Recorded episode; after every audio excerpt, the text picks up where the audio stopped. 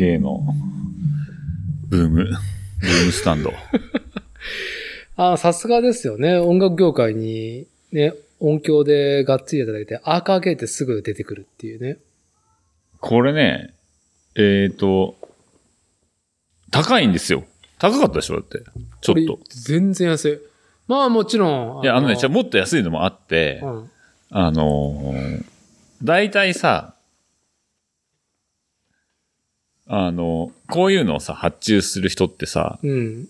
趣味じゃなくて仕事でやってるからさ、はい安いんでええだろみたいな感じでさ、安い方を買うんだよね。はい、は安いやつ、本当に安いから。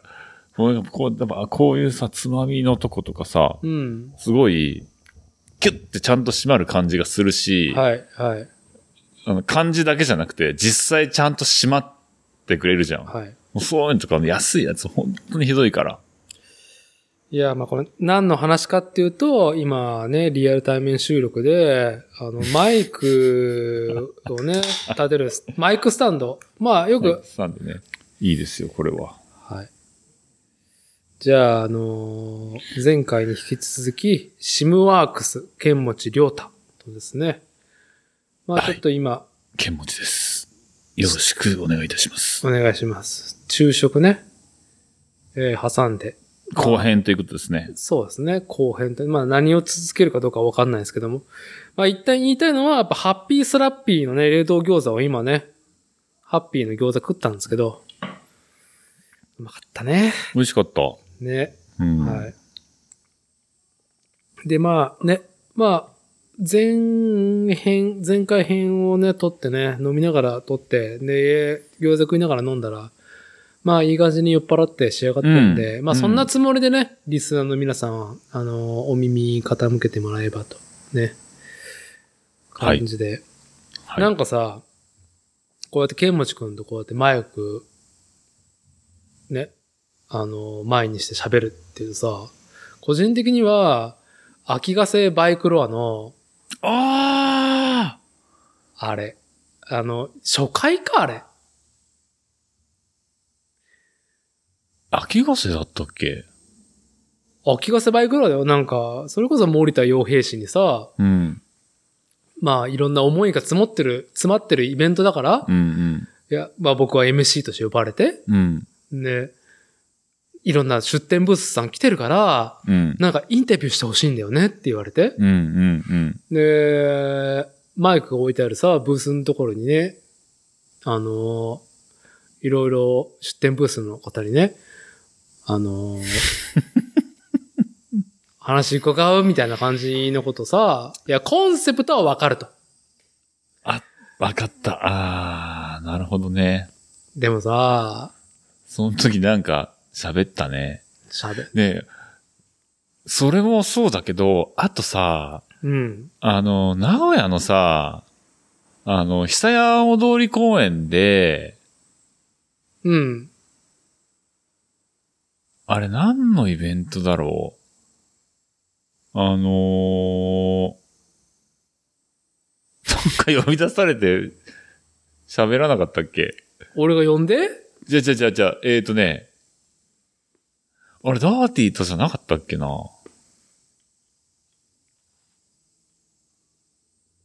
まあいいや、なんか、はい。うん。まあなんか、喋ったりしたいことあったかもね。はい。まあ、そんなんでね。まあ、あのうケンムスさんはね、喋る機会があったらね、遺憾なく引き出しを出せる。言語化できるっていうことでね。そうです。あの、引き出しです。はい。はい。はい。でも後半まで雑にね、雑になんかいろんな世間話できれば。はいなんだかんだで作り手なんで、作るをね、テーマに世間話をしてるポッドキャストなんで、まあ、ね、作ることにね、なんだかんだでね、着地するっていうこと。はいまあ、大体でそうですよ。そう、あの、この前編で、こう、ね、締めで喋った、なんか、時間芸術っていう言葉がすごいなっうん。て、つい最近知って？えー、それは、どういうきっかけで、あの、今ね、ネットフリックスオリジナルで、うん。あのバスタード。っバスターとはご存知？うんわかんない。あじゃあまあ作品のことはまあ、さておきます。はい。あの、まあ、ある意味カルト的な人気を誇った漫画があり、えっ、と、マーベルとかそういう海外のもの？じゃあ、あの、少年ジャンプでやってた。バス、あー、バスタードはい、わかったわかったわかったわわかかったわかった。ったあのわかっ、少年誌っていうか、うん漫画界で、うんあのね、女の子の服がスライムで溶かされるっていう表現を、後にも先にも初めてしたと、ね、作品だと思います。たはい、ははいい、はい。で、しかも漫画自体は中途半端に空中分解して、うんあのー救済中。あったね、バスタード。あれが OVA があったんだけど。ネットフリックスオリジナルでついこの間から始まってるんですよ。へえで、え、全然知らなかった。すごいね、それ。誰がそんなことしようって話に、なん、まあ本当にね、まあサブスクマーケティングだと思いますよ。まあそうですか。はい、呼び水になればぐらいだと思うんですけど、懐かしいね。はい。で、やっぱり、ね、普段ね、あのーなんですかね、あのーインターネットには姿を現さない人たちが、やっぱ、憤慨の気持ちをですね、インターネット上、SNS に上げていて、うん。バスターと今回のアニメ化に関して、うん。アニメとしてう、ん。ひどいことになってうん。いて、まあそれは感じる人と感じない人うん。がいる中で、うん。バスタードという作品性においては、やっぱりそういうアニメ、アニメーションのその美観っていうか、うん。あの良さっていうものに、やっぱ敏感な人が多いと思うんですよ。うん。うん。バスタードがいいってたし人たちはね。うん。で、まあそんな、あの、いろんなね、こう、憤怒がツイッターに、ふんど。はい、上がる中で、なんだかね、28時間永遠バスタードのことを書いてた人がいたのかな、ああ、うん、もう、怒りが冷めなくて。はい。ええねじゃあバスタードの今回のアニメーションは何が至ってないのかっていうのを端的に言った言葉で、アニメーションは時間芸術だからっていう言葉が、はい。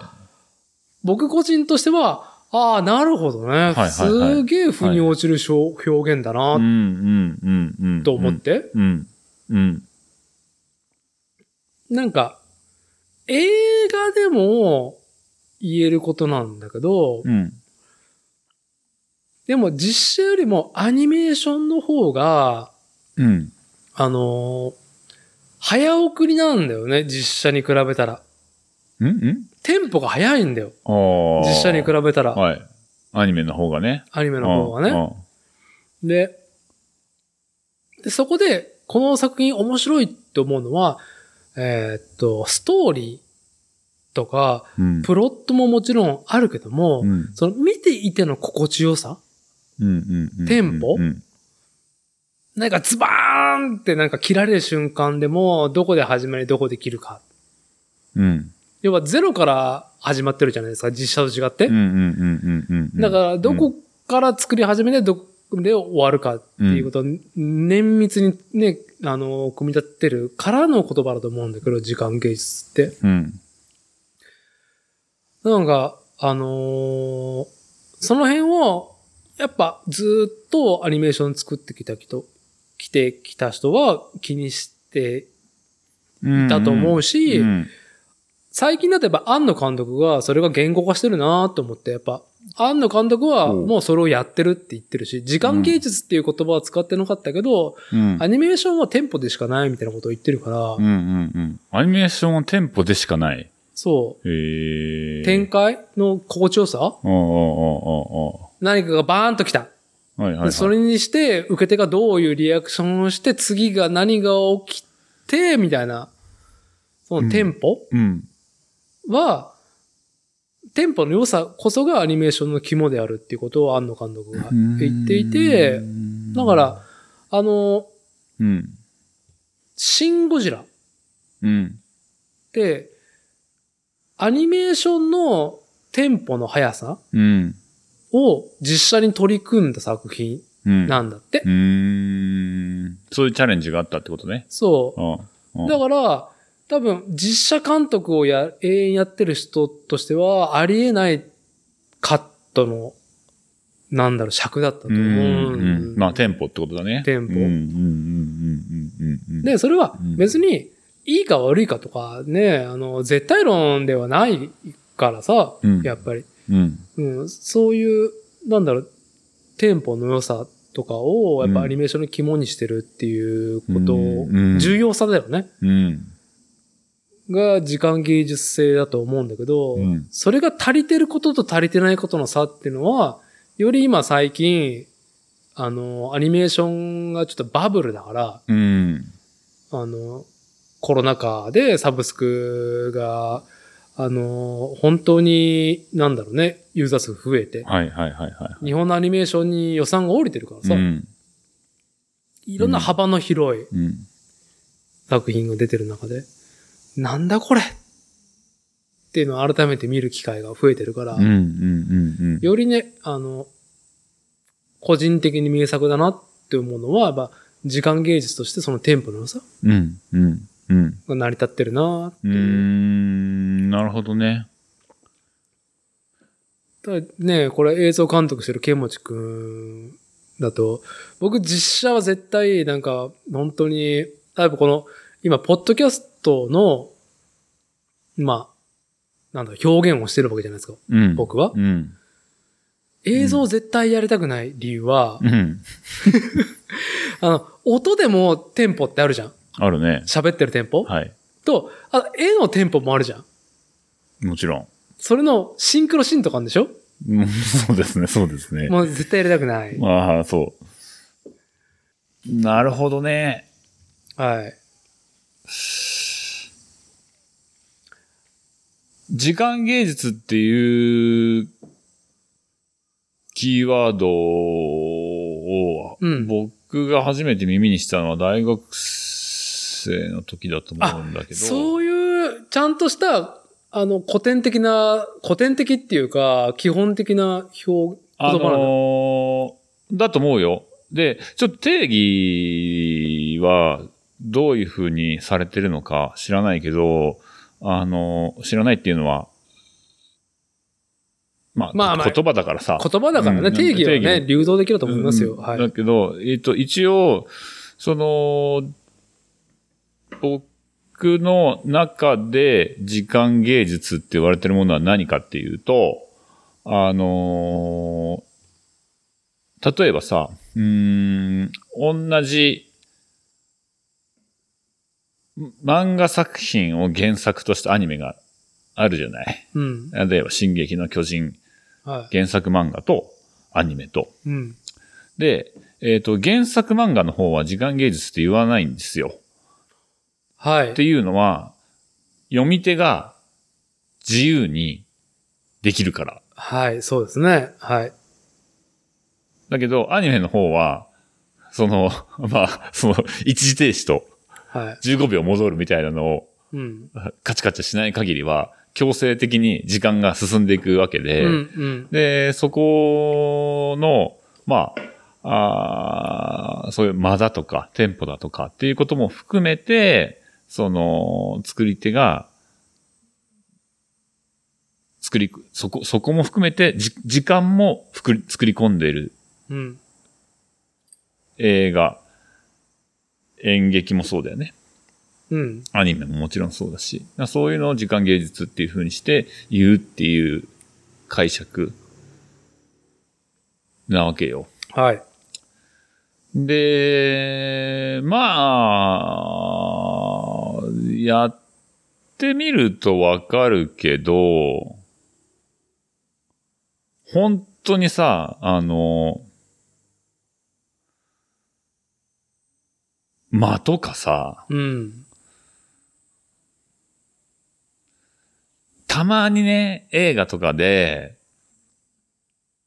もう本当にね、人間って、あのー集中力とかさ、はやっぱり一つのカットで長時間見せるとかってめっちゃ大変なのよ。大変っていうか難しいっていうかさ、うん見てる方が0.5秒で飽きちゃうからさ、はい。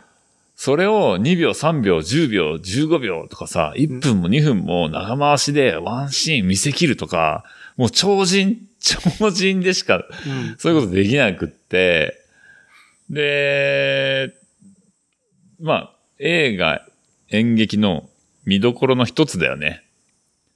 だからアニメみたいに、そもそもさ、手数に限界がある表現はい。だと、もう間が持たない。うん。それをさ、どうやって、ひ、まあその、引っ張らなきゃいけない理由みたいなのは予算的なものもあるかもしれないし、うん。うん。だけど、なんかこう、例えば、ね、男と女が結構なんかこう、会話をしているシーンで、はい動きがすげえ少ないと。で、そのすげえ少ない動きの会話のシーンをどう見せるかみたいなので、もうなんかいろんな、ただの、ただの会話で言葉がね、あっちが喋り、こっちが喋りっていうキャッチボールはい。のシーンなのに、もういろんなアングルから寄ったり引いたり、ズームしたり、はい。はい。ね、はい。部屋全体を映してみたり、口元だけアップにしてみたりとかさ、はい。いろいろやって、それ持たせる技術みたいなのとかで、うん。まあカット数が増えて大変なんだけど、うん。でもさ、時々さ、映画でさ、もう、じっくり動かないロングのさ、カットとかさ、はい。撮ってるシーンで、しかもそれが、ビシッとハマってる時ね、うん。かっこいいなみたいなとか、まあ、そういうのはあるよね。そういう時に、はいあ、なんか時間を支配してるな、この監督は、みたいな。はあ、なるほど。でそこが、やっぱ、その、時間芸術でいうところの、楽しみ方というか、見どころの一つだよね。はあ、なるほどね。そういう味わい方ですか。なんか、まあもちろんそういうのは僕も感じていて、なんだろう。時間芸術というか、うん。いや僕はやっぱその、なんだろうね、どちらかというと、いかに自分にリアリティとして響いてるかっていうのを結構重きに見てると思うんですよ。特に、実写の映画では。うん。うん。あのー、SR 埼玉のラッパーっていう入江優監督の、うんうん。見てねえわ、それ勧められたんだけどな。じゃあ、いい、いいんだけど、あのー、見てなくてもいいんだけど、うん。あの、長回しが多いんですよ。へえ。で、うん。あのー、現実で辛いっていうことは、やっぱ時間長いじゃないですか。うんうんうんうんうんうんで、SR 埼玉のラッパーで、あれなんだったっけな。なんか、市役所かどっかが、なんか、公の場で、その、ジャパニーズヒップホップラップというものを認知されてない場で、何か発表の場、広く設けるってとこで、俺たちはラップをしたいんですっつって、冒頭からダダ滑ってんのに、ラップして、滑って、でもまあそこにいないといけないみたいなシーンがあったんですよ。確か。ワンでね。カメラを止めないんですよ。もうこっちは、もうね、主人公と一人だけ全然空気読めてなくて、どうすかマジで俺たちみたいな感じになってんだけど、ちょっとやめようよ、もう。早く、ちょっとか、帰ろうってなってんのに、主人公たちは。だだ滑ってるけど、そこにいないといけないっていうことを長回しで、あの、痛い時間をね、そこう、ヒリヒリさせてきてるわけね。そうあう。いいんだよ。カット、パッと切って、なんか滑ったねって、後で、その主人公たちが喋ってれば、あ滑ったんだっていう風に、受け手は納得できるような表現あるじゃん。うん。表現できるじゃん、簡単に。うん。でも、もう、現実社会のリアルは、本当にね、あの、英雄性は、ね、一般人にないからっていう、たらたら滑ってる瞬間を、本当に、やめてやめて、もうやめて、もうこの渾身早く飛ばしてっていうのを見せるっていうのが、まあ、ある意味、その時間芸術としての、そのまあそうだね。うん、尺の使い方だな。時間芸術じゃないとできない表現だよね。そういうのって、ね。そうそうそううんあこの何この時間みたいな。そうあああ、まあ、だから、まあちょっとね、ポッドキャストだから、まうん。あ、偏ったことをね、発信できるのが売りなんですけーど、だからあのアニメとかを早送りして見ることが、ね、うん。あの、本当に、そんな人いんの？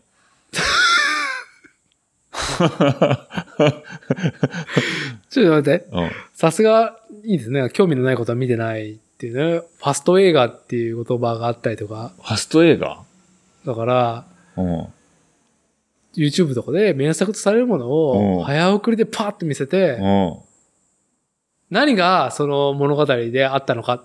事象ね事象。うん。うんあった事象だけを、うん。その知り得たいっていうあら、あらすじ。そう、物語性だけをうん。追いたいっていう欲がああり、それがコンテンツになっ。てるっていう。時間がないからってことね。今、一個言うのはもちろんね、うん。世の中ね、忙しくなりましたと。うん。はい。忙しくなりました。はうんい。忙しくなる。まあ、何よりも、コンテンツが積み上げまあ式で増えてると。見切れないぐらいあるよね。本当に。あるし、うんなんか、さあ、あのーこのエピソードの前にも話したけど、ローハイヒップホップだったりとか、うんシティポップって、その、文脈を改めて味わい直してるから、うん。見たいわけじゃないですか。うん。掘り下げようと思ったら映画だって何かを引用したりとか、漫画ですらいろんな作品を引用したりとかしたい。うん。ね。まあ、一個欲があると。うん。でも、さ、そういういろんな作品を見る時間はあまりないから、なるはやで教えてっていう需要。その、個人が、はい。そうやって、なんつうの、早送りっていうか、圧縮、時間を圧縮したはい。映像作品を、はい。まあ、再アップロードしてるってこと？そう。スター・ウォーズ10分で見るみみたいな。そう。もう、そう、そうそうそう。だから、カットしたりとかね。ああ。筋大、大事なとこだけ。そう。筋だけわかるっていうね。へもう、スター・ウーォーズのエピソード3なんてカットしまくりなのに、うん。何やめやめときましょう。この話は。はい。はい。まあでもそういう需要があって、あってはいそれはそういう供給があってってことね。そうそうそう。ええあるっていう。まあだけど本来の、その、タイム感が全部破壊されてるってことね。そで、まあ破壊されてるというか、脱構築されてるって言ったらいいのかな。う。ああ。うん。だからその、新たにエディットしてる人が、まあ、まあシーンを間引いたり、早送りしたりとかっていう新たな、その時間的なうんエディットを加えることによって、別のものにしてるってことだよね。そう。うーん。で、なんか、衝撃的で、やっぱりそれが。何かというと、やっぱ、どちらかというと、やっぱり、需要があるっていうこと？うん。昔もあったよね、その忙しい人向けのなんちゃらみたいな。うん。うん。5分でわかる何々みたいな。そういうやつってことでしょ？そうそうそうそう。ん。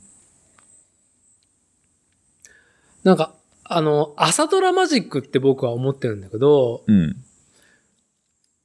朝ドラの、えーっと、魔法って何かっていうと、え ?1 年やるのか？朝ドラは NHK のやつは。うんうんうんうんうんうん。15分ね、うん朝8時からね。うん。で、要は、毎、平日の毎朝毎朝、物語の人たちとで、ね、顔を合わせるわけじゃないですか。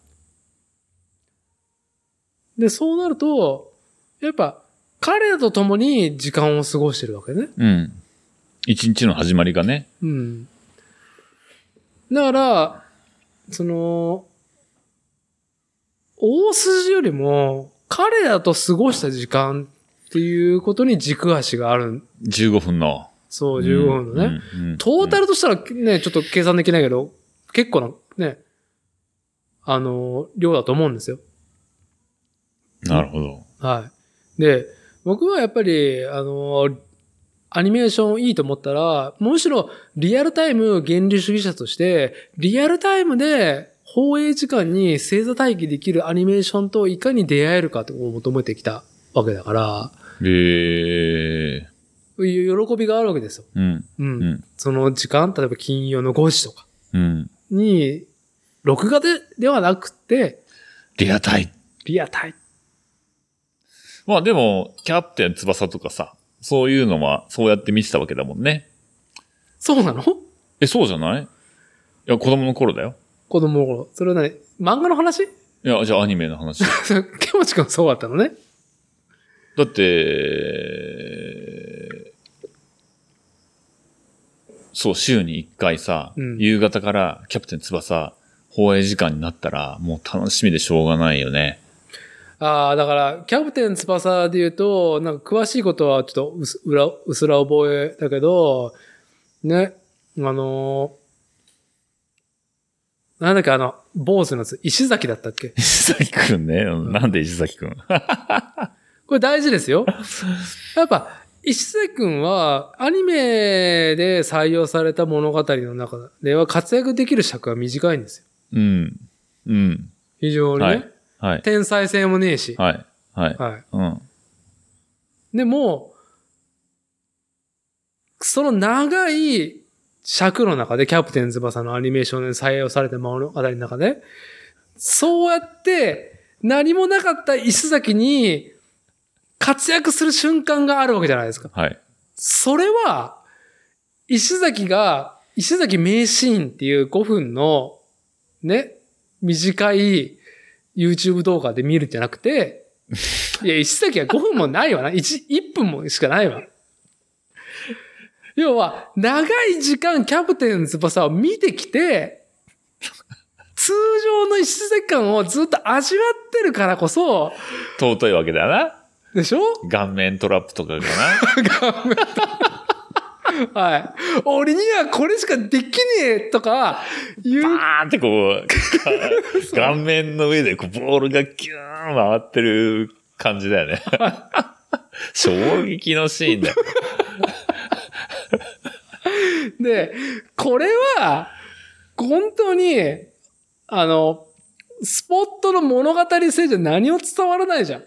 まあ確かにな。うん。だからなんなんこいつってなるだけだもんね。。そうん。で、あのー、早送りでさ、あの、物語プロットだけ味わうってさ、あの、あっという間に気づくと思うんだよね。物語性って、なんか大してそう数がねえって。いや、まあ、いや、そうなんだから、そその、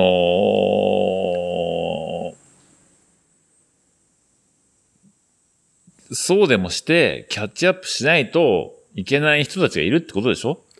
そう、それがう、ん。なんかどうしたって思う。本当に。早送りでそんなに摂取したい思い？いや、だからでもさ、その、あれじゃない？お前あれ見たかって言われて、いや、見てないって言えないみたいなうん。空気があるんだよ。知ったか、したいわけじゃん。うん、わか、わか、その気持ちもわかるけど、うん。そこでず、時間を積み上げれない。っていうね。そうね。まあ、と、進撃の巨人のあらすじだけよく知ってて、はい本編見たことねえみたいなことにどんな意味があるのかみたいな。何の意味、ただのね、あのね、空想の世界でしかないんだから。それだったらなんか10分でわかる太平洋戦争を見た方が、ね、実社会とリンクしてるからよっぽどためになるだろうまあそうだね。そうかもしれない。うん。ところだし、あのーなんか、それがエンタメになってるのが衝撃だなっていう。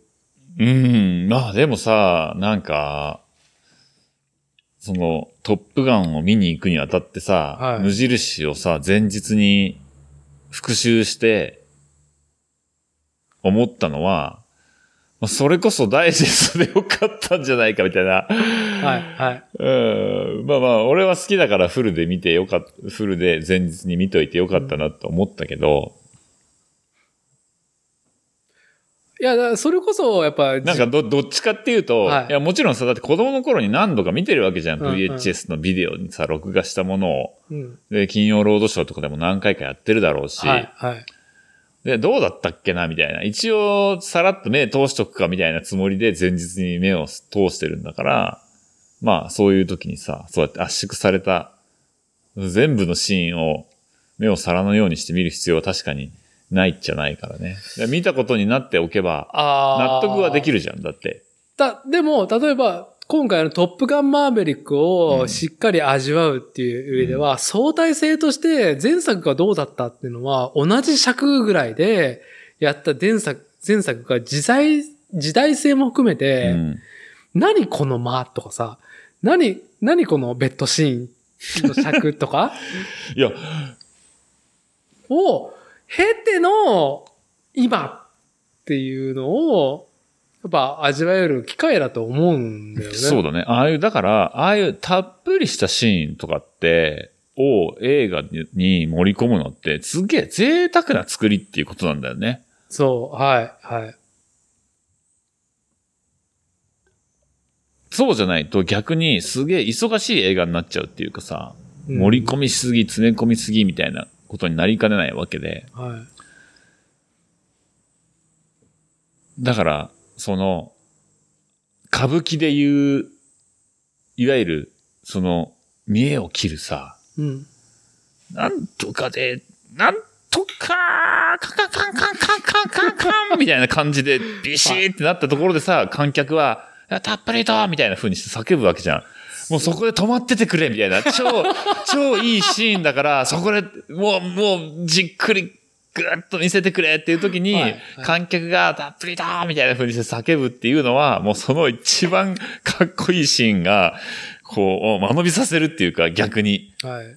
ガーガーみたいな、バーンみたいなさ、止まるわけじゃん。うん。キャプテン翼も、ね、シュートして、そのボールがさ、ゴールネットに突き刺さって、パカーンみたいな感じで止まるんだけど、球だけはクーってこう回ってるみたいなさ。まあ、キャプテン翼だけで言うと、あの、時間の尺をね、あの、1話で伸ばしすぎてるっていう前提があって、展開に喜びがあったっていう思い出があって、だってさ、どんだけシュートする瞬間にキュー、キュー、キュー、キューって言いながら、回想シーンに入るとか。回想シーンに入った後にまた、キューン、キューン、キューまだ、ねまだ聞き、聞き足じゃないね。あの、ね、シュートしてる振りかぶった足がまだ点をついてるみたいなのがね。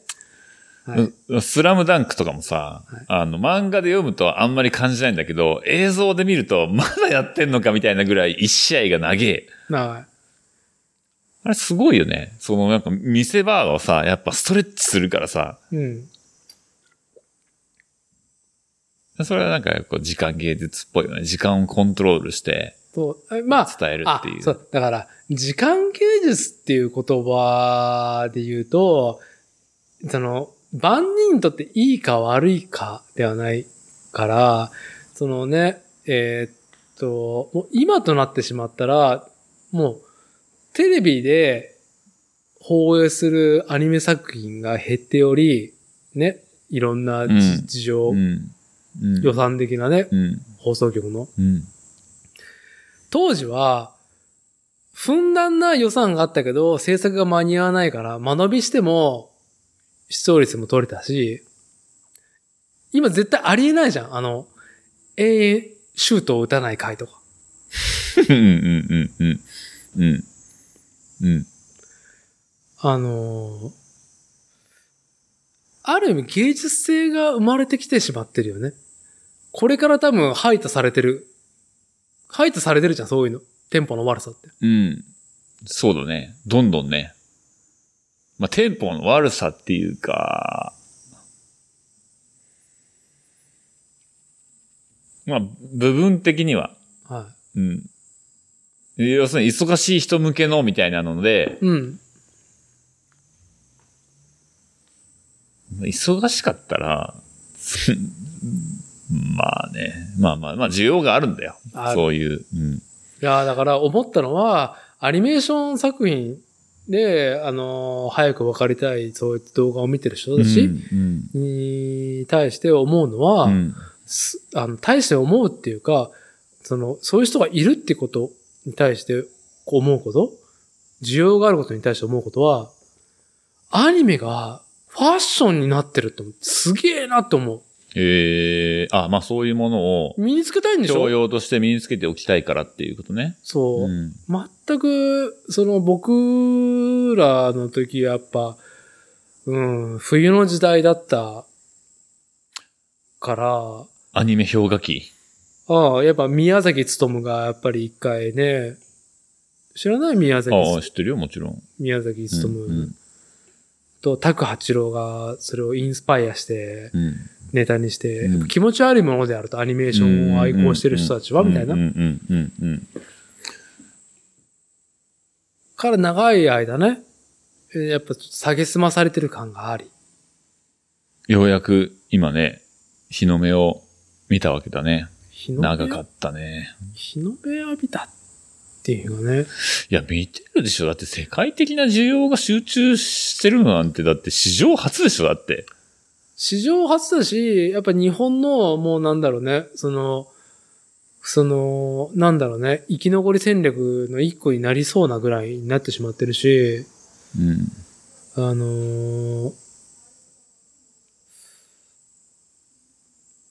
うんただなんかね、すごい温度差がありすぎるわっていうね。どことどこに？いやいややっぱ川のさ、石の下で生きてたような人たちがさ、その、石をひっくり返されて火の元に、こうね、うーん、まあそうだよね。いや、違う違う。だってさ、いやいや、やっぱりさ、その、ワールドスタンダードからかけ離れてるからさ、日本は。しょうがないのよ。海様にはい。守られてるから。だってさ、工業とかもそうだけど、うんまあ産業、いろんな産業あるけどさ、ね、車買う、どうする？トヨタにする？いや、ホンダ、いや、やっぱトヨタ。最近じゃマツダもいいぞ、みたいな。うん。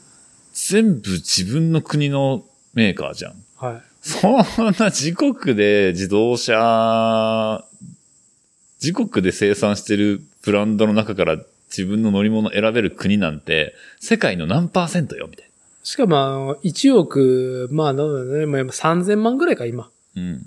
ね。でしょ？多い、多いっちゃ多いかもしれないけどね。だって自動車メーカーが存在する国って何カ国あんの？はい。みたいな話じゃん。そう。それ同じことがさ、そういう映画、アニメ、うん。そういったエンターテインメントのコンテンツでも同じことが言えてさ、はい、はい。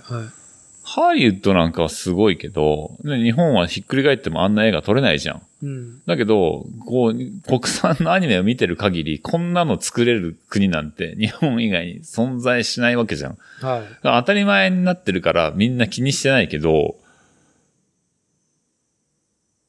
っていう話ですよ。で、それが、ようやく、その言葉の壁を越えて、いろいろインターネットのパワーだったりとか、っていうものと、に、ね、追い風を受けて、日本のアニメすげえな、みたいなこととかに、ようやくなったんだよ。びっくりしてると思うよ、世界の人たち。進撃の巨人見て。まあ、結局、その、いろんな国の物語性をね、引用してるんだけど、物語って引用でしかないからさ、うんでもね、やっぱその、物語の解釈とね、やっぱ咀嚼の仕方がすげえなっていうのと、まあまあ多分時間教、時間技術の妙が本当にね、異様に進歩してるんだろうなっうん。ていう。そう。まあ、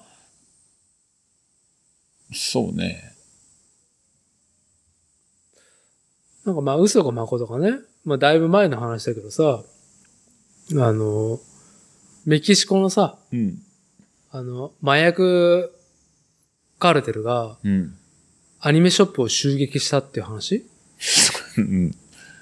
メキシコの？メキシコの。おーおーおーおーほんで、で何かっていうと、うん。あの、みんな、その麻薬とか、ね、コカイン、ヘロインとか、いろんなそういう薬で、うん、日々をなんか紛らわしてた人たちが、みんなアニメに流れてたっていう話。アニメの中毒性にやられて、アニメショップが盛況になり、最近売り上げ減ってんのなんだっつったら、アニメのせいだったと。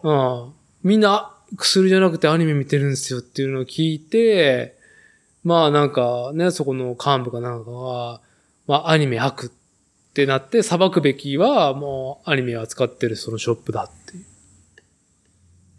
今となってしまったらね、サブスクでやってしまってるからね、インターネット繋げたらアニメ見ちゃう、見れちゃうから。すごいね。そんな、ただでもこれは時間芸術で妙だと思う。やっぱそのテンポ。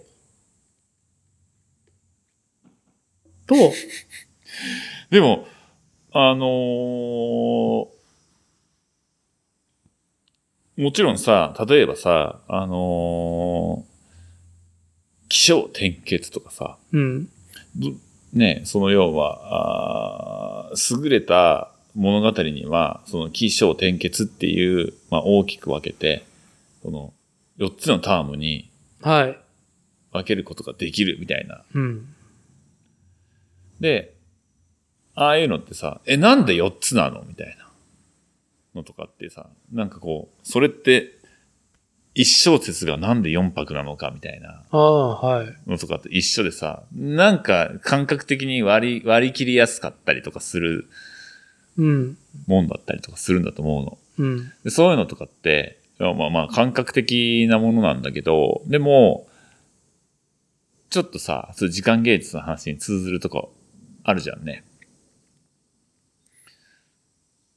本当そうやって、あのーなんつうんだろうな。抑揚っていうか、うん。あー激しくなったり、静かになったり、はい。うん、盛り上がったり、盛り下がったりって同じこと言ってるね。まあそういうようなコントラストを、はいはいまあテンポよくつけてこうみたいなのとかっていうのは、まあ昔からあったりとかする。うん。はい。で、だから、あのーちょっと一つ、まあそ、もう、あの、おすすめっていうか、演劇見たことある？ある、けど少ない。あれっはいてさ、時間芸術であり、かつライブなんですよ。はい。でだから映画とかアニメみたいに後でエディットできない。うん、うん、うん。で、後でエディットできないし、このか、退屈なシーンをマルチアングル化して持たせるみたいなこととかができないじゃん、演劇って。はい。あの、見てる人はその席からね、同じ視点で見ないといけないからそうそうそう。だね。から、だから、だからこそ、その間をどうコントロールするかっていう意味では、もう超すごいレベルなことやってるからう、ん、うん。そういう意味では、まあ、もし、そういういわゆる舞台とか演劇って言われてるものに触れたことがない人で、さらに、こういう時間芸術にもし興味があったら、もうそこね、見てほしいですね。ああ、それはやっぱり、えっ、と、ある意味、ライブでのサービスとして、時間芸術っていうものに重きを置いている、まあ、作家集団が、ステージに立ってるっていうこと。そう、なんか、例えばさ、じわるとか言うじゃん、今。う。うん。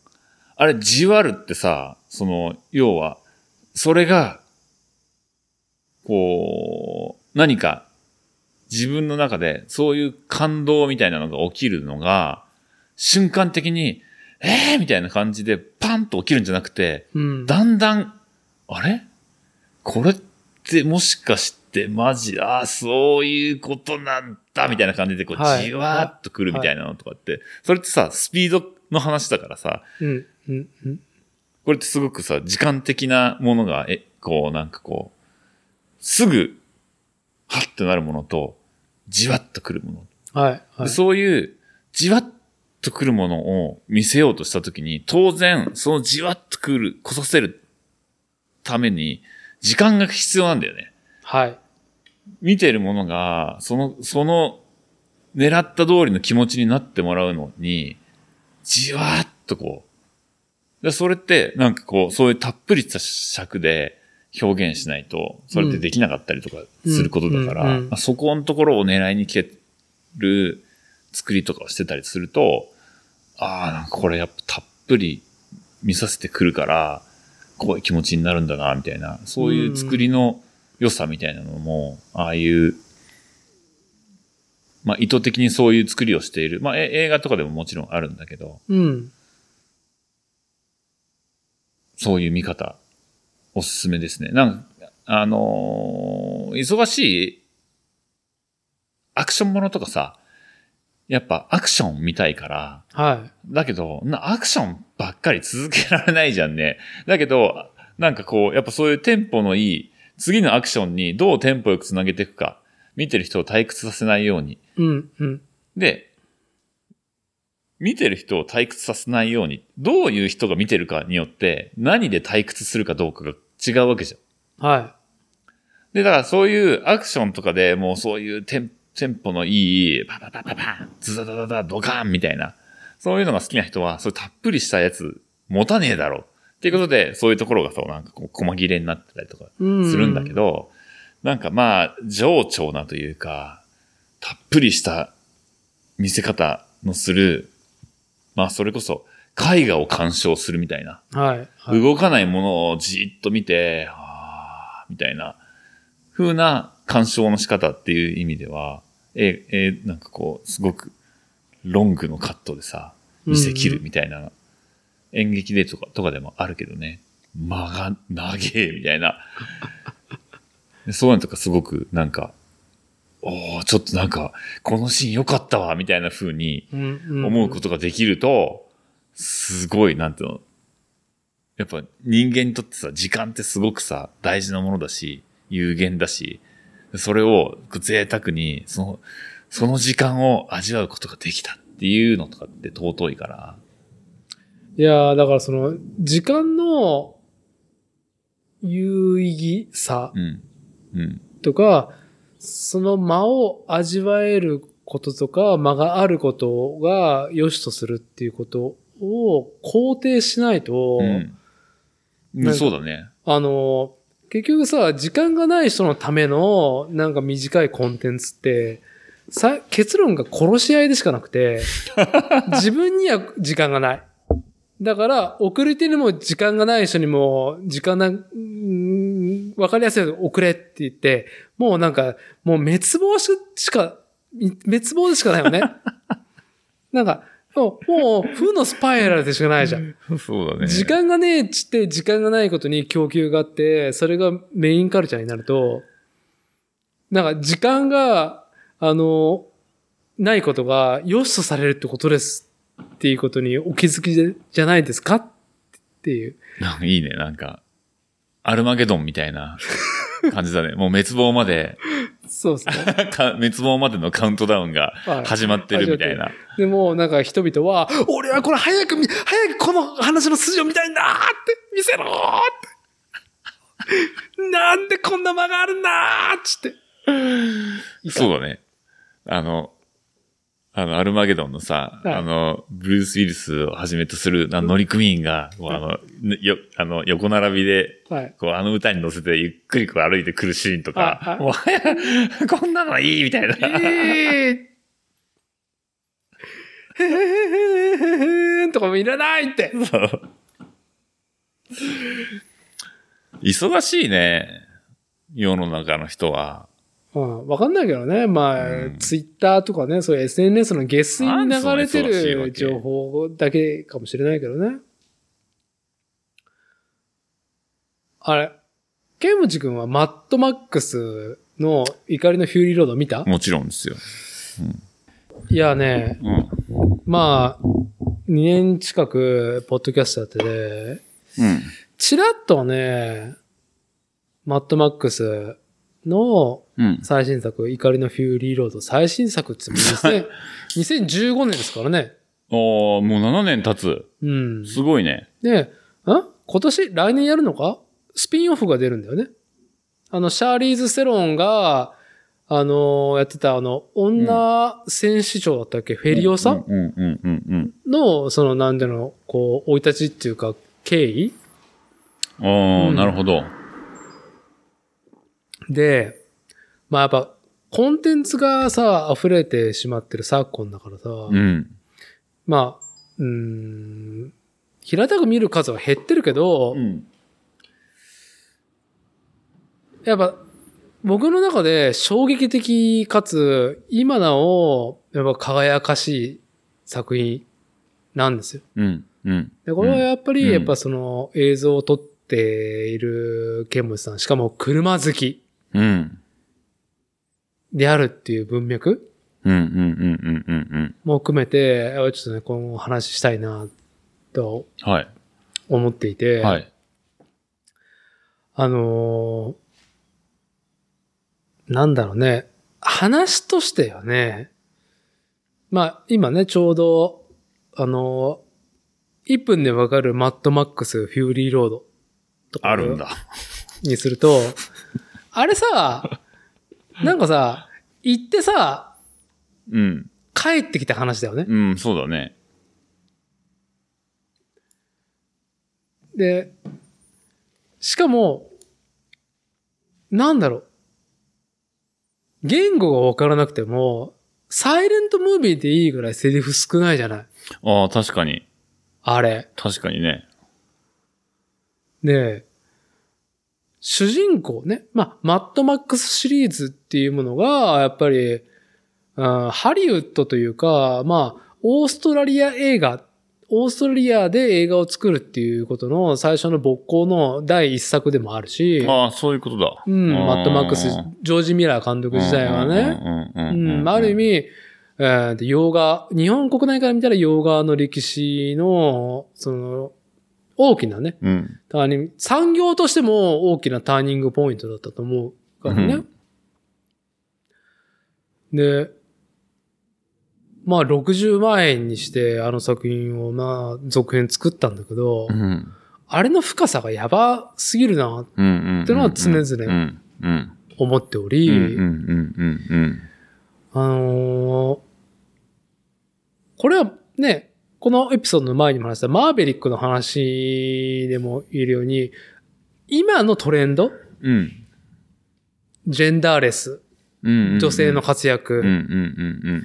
えーっと、男尊女子の排除とかうんテーマにあるけど、うん。もう普遍的なものが大事ですよねってことを描いてると思うんですよ。うん。で僕がなんか、マッドマックス怒りのフューリーロードで一番わっ、劇場で最初にわって思ったのは、主人公の関与のなさ。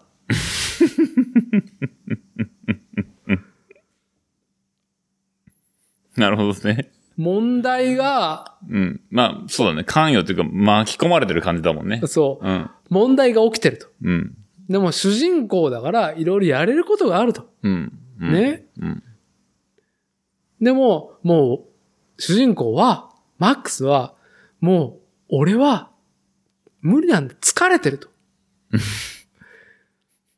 要は、いろんなおおよ、そ主人公らしからぬそうねことね。。はい。うんうんもう、いろんな物語に接したけれど、個人でできることは限られてると。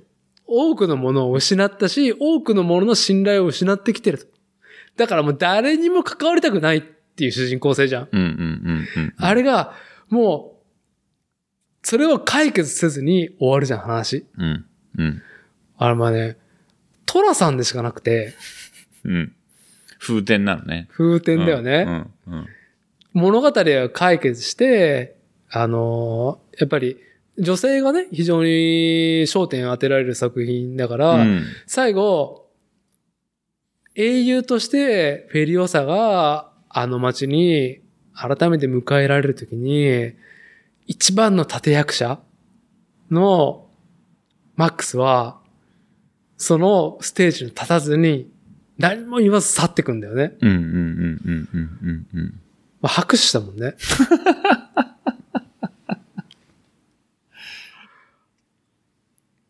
あれは、しかも間も多いしさ、その言葉、セリフも少ないし。結構だからそういう意味ではさっきのさ話で言うところで言うと、うんすげえたっぷり回してるシーン多いと思うよ、マッドマックスは。多いね、あれ。うん。うん。それでしかない作品性。うあんな早送りしたらさ、何も面白くない作品じゃない？まあそうだね。その、まあ、ストーリーもさ、たわいないっちゃたわいないからね。うん。うん。そのデストピアでの、その、こっちは水があるけど油がねえ。こっちは油あるけど水がねえみたいなところのうんいさかいでしょ、はプロットで言うと。い。はい。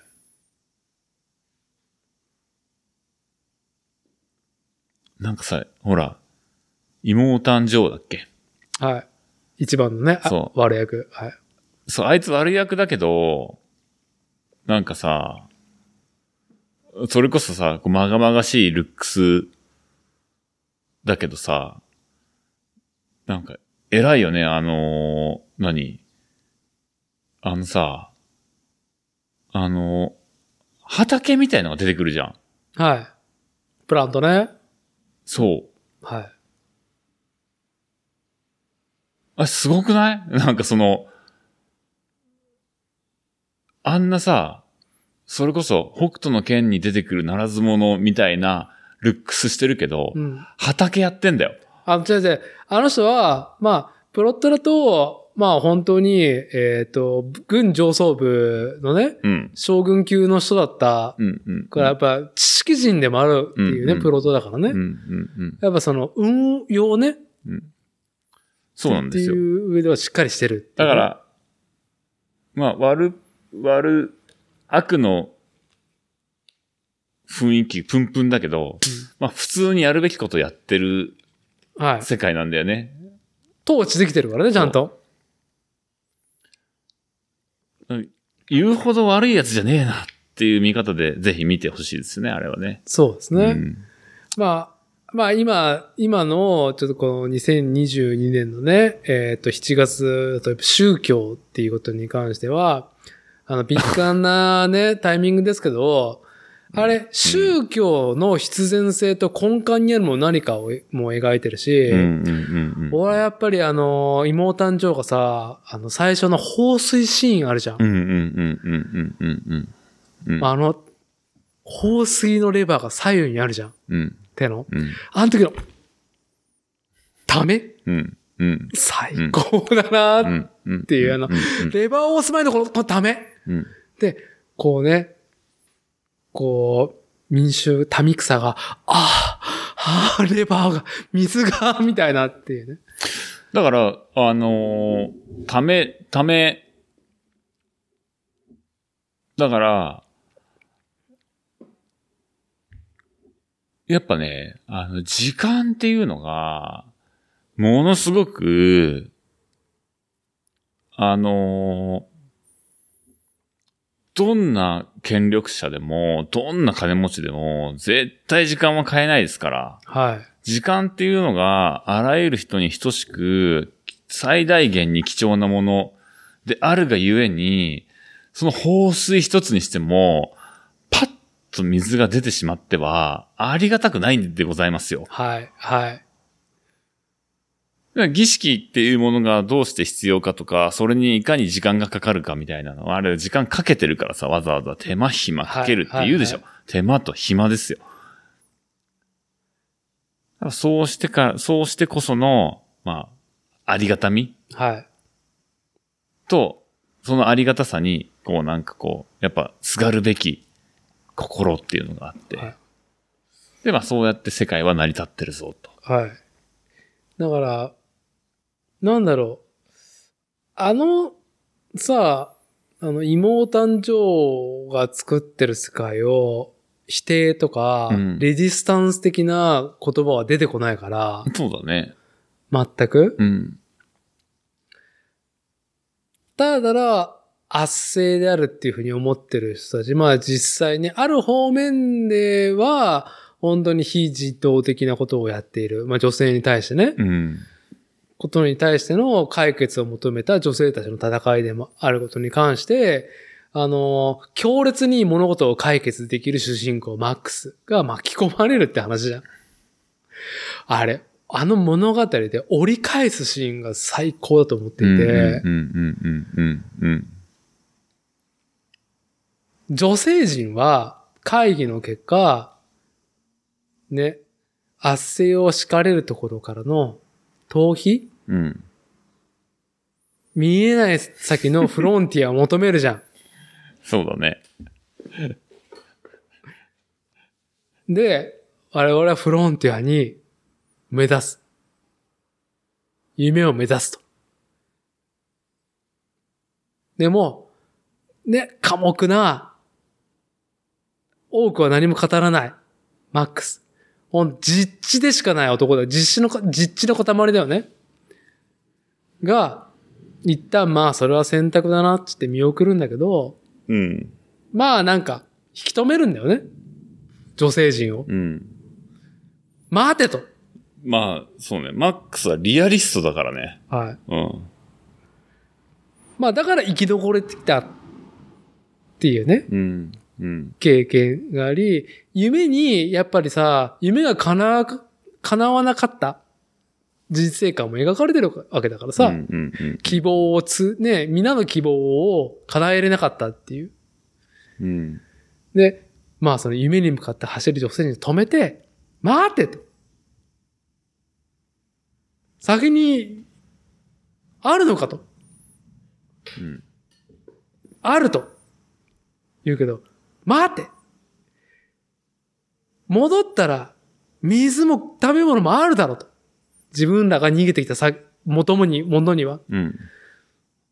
そこに、そこを解決、見えてるところの解決をすればいいじゃないか。っていうのを、本当物言わぬマックスが、あそこで示すたのは、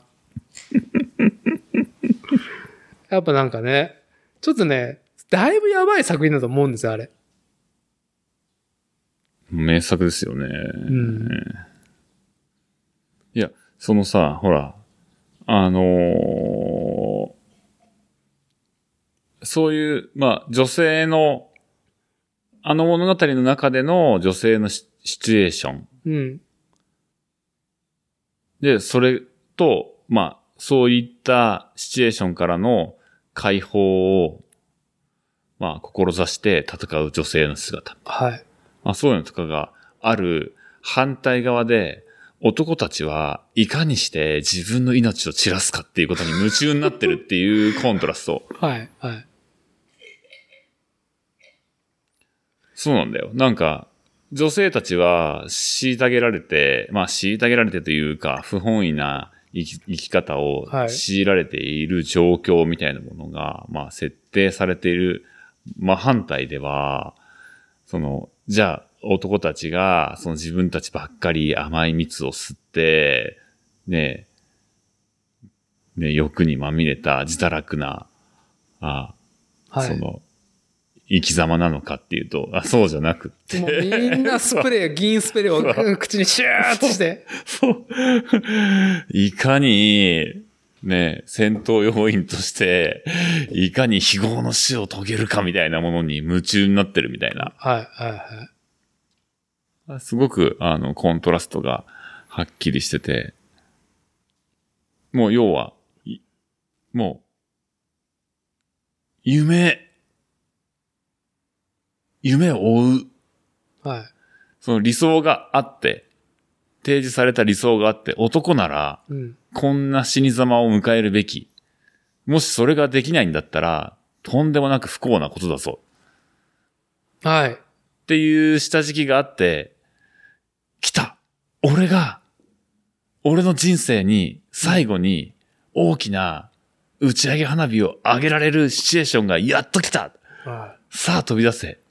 さあ死のウィンネースってね。はいあのね、本当あれね、でね、ボンクラダンスとしては、その気持ちがわかるなと思いながら思わず見てしまうところもあるんだけどね。僕から男子ね。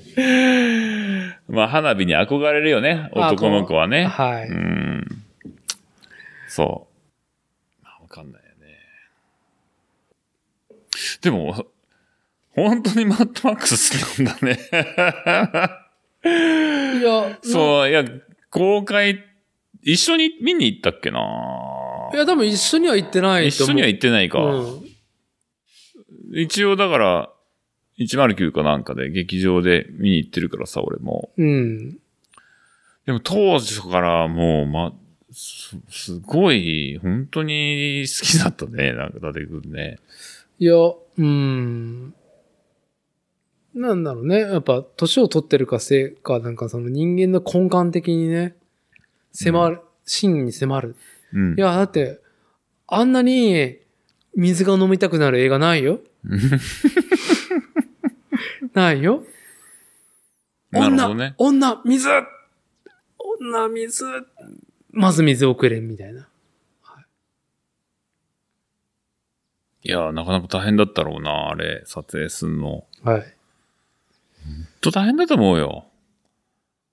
だって、映っ、もう当然だけど映ってないけど、あんだけのたくさんの役者さんを、あの砂漠で撮影するために、その、あの、なんていうの？宿泊施設っていうかさ、ああ、そういう。村を作ったはずなんですよ。あ村の、撮影のための。はい。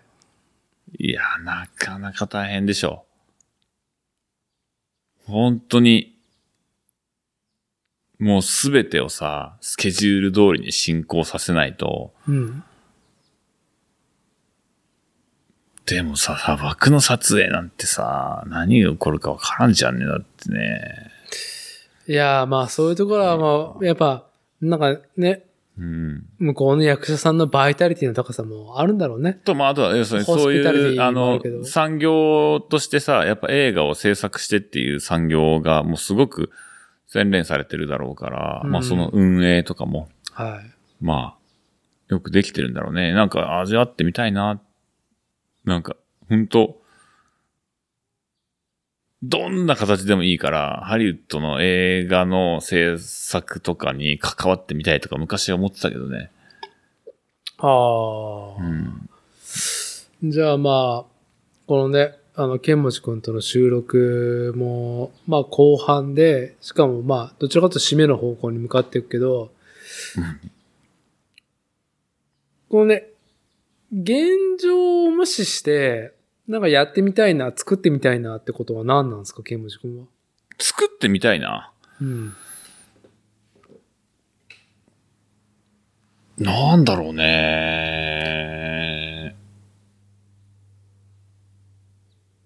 え、作ってみたいなっていうのは、その、え、なんか映画撮ってみたいなとかそういうことってこと？いや、別に漠然と何でもいいよ。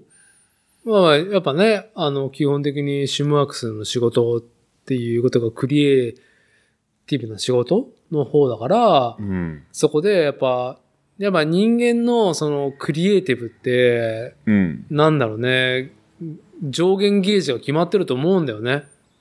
うん、うん、うん、うん、うん、うん。うん、仕事でクリエイティブ使ったら多分オフでクリエイティブってあんまり残弾が残ってないと思うんだよね。いや、そんなことないよ。あら、そあのー、まあもちろん、無限にはないけど、う。うん。なんだろうな。あの、そうやって仕事で何かを、こうアイデアを出さなきゃいけないとか、はい。なんか、形決めなきゃいけない、色決めなきゃいけない、みたいなね。うん。そういうあらゆる、その、クリエイティブな作業とかって、その瞬間瞬間だけじゃできなくって、うん。それこそ引き出しの話じゃないけど、日頃仕込んどくもんなのよ。うん。うん。目が開いてる間は常に仕込んでる。仕込みの作業をしてる。はあ。すごい。戦士の論だわ。はい。でも、そうじゃないと、例えば、えーなんか新しい、えーじゃあなんか、うん。あ、じゃあウォーターボトルが、新しいウォーターボトル、そろそろ、リリースしないとな、みたいな。うん。ちょっとなんか考えるか一個。ってなった時に、それをゼロから考えるのって、無理だから、はい無理じゃないんだけど、超大変だから、もう日頃からもうストックがあるんですよ。なるほど。でそれははい。デザインとかもそうだし、映像を作るにしても、音楽作るにしても、常にストックしてるのね。目が開いてる間は。うん。そう、だから、あの、全然、休みの日、最近休みの日ずっと曲作ってたりとかするから、ほう。なんか、全然なんかその、残弾、残弾？残弾っていうんじゃないんだよな、なんか。あの、ずっとできる。ずっ。ずっとできる。うん。そういう創作創造みたいなやつって、もうずっとできる。いや、疲れはするから休まな、あれだけど、あのーうん、何かを生み出すっていうことに飽きちゃうこととかはないね。マジか。うんいやー、それはあれね、クリエイティブに対するエンジンがやっぱ排気量がね、気量がでかいのかもでしれない。かい。V8 じゃない？しんないね。あとね、なんか料理とかもすごくするようになったんだけど、うん。うんああいうのも、あ、だからその、なんていうの？あの、クリエイティブもそうだし、いわゆるクリエイティビティというか、創造性、あの、仕事もさ、すげえクリエイティブだと思うんだ。なんか、あのーこなし仕事でも、こういう風にしたらもっと楽になるんじゃないか、みたいなこととかを想像するのってめちゃくちゃクリエイティブだと思うし、もちろん。はいそれが作業と仕事の違いだと思うから。作業とね、仕事の違いね。うんはい。そう。はいで、だから、あの、常に、その、アップデートだったり、効率化とかさ、そういうこととかって、まあ、考えるのが、そういうの考えるのが好きな人たちは、みんな等しくそういうクリエイティブなあー思考パターンみたいなものを持っていて、うん。で、もっとこうだったらいいのにな、みたいなことを何を見ても思うみたいな。はい。ね。はい。向こうから走ってきた車を見て、あ、なんでこういう形にしたんだろうこうだったらいいのになって思ったりとか、うん。ね、なんか、駅で人とすれ違って、あ、あの人、なんかこんな靴履いてたけど、こっちの靴の方がおしゃれに見えるのにな、みたいなはい。こととか、はいもうなんかあらゆることで、ご飯食べても、あ、これなんかこう最後になんかチーズがチラチラ散ってるだけですげえルルックス良くなったりするよな とかさ、なんか。あ、そういうことのためにパセルって付き合う、付き合う、なんかこう添えられてんだな、みたいな。ね。そう。とかさ。なんかまあ、ずーっとそういうの考えてるから、まあ、エンジンが回り続けてるんですね、クリエイティブの。そうだからまあ、だから生きてる間は多分ずっとそういうこと考えてるだろうから、うん。なんか、うん。まあ、慣れてはいるよね。なんかそういう。いやー、なるほどね。なんかそういう創造的な思考みたいなものをたも求め、まあ仕事ではそういうのを求められているし、うん。なんかあいつに聞けばなんかそういうアイデア出てくんだろうみたいな風に思われてるわけよ。なんかすげえ、あ あのーいやいや思いつきますよ、それは、みたいな。はい。うん。でも、なんかでもさ、その、ね、なんでだろうね。曲とか作って、休みの日にさ、なんか作曲とかやってると、うん。うちの奥さんとかがさ、不思議そうに見るわけよ。なんでそんなことしてるんだと。うん。なんで？みたいな。なんでだろう？みたいな。いや、いや、全く、全くそういうことをしようって思わない人からすると、不思議でならないみたいなこととかってあるじゃん。あの、例えばさ、うん。チャリでどっか行きました。はで、どっから来たの？あ、名古屋です。ええー、そんな遠くから自転車で大変だったっしょみたいな。でも自転車乗らない人からしたらさ、20キロ、30キロ、100キロ、150キロみたいな距離はいを自転車で来るとか、正気とは思えないみたいな、うん、うん、うん。そういう感覚のギャップみたいなのあったりとかするんだと思うんだけど。だから、ケンモチ君は週末そうやって作っていることを疑問視されることっていうのは多分、うちの妻、僕の妻に、なんでこんなポッドキャストをしてんのかみたいなね。そう。って言ったら、100%、だからた例えばうん、例えばファンのためにやってるとか、あの、このチャンネルを活性化するためじゃなくて、いやいや、うん俺のためにやってるから。うん。でしかないからね。うん。うん。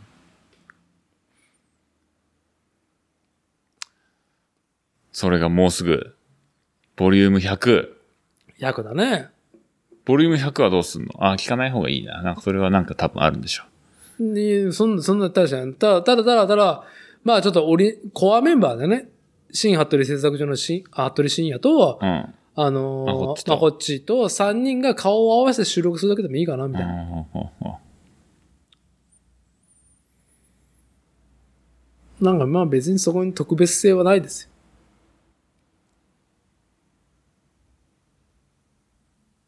いや、いいよね。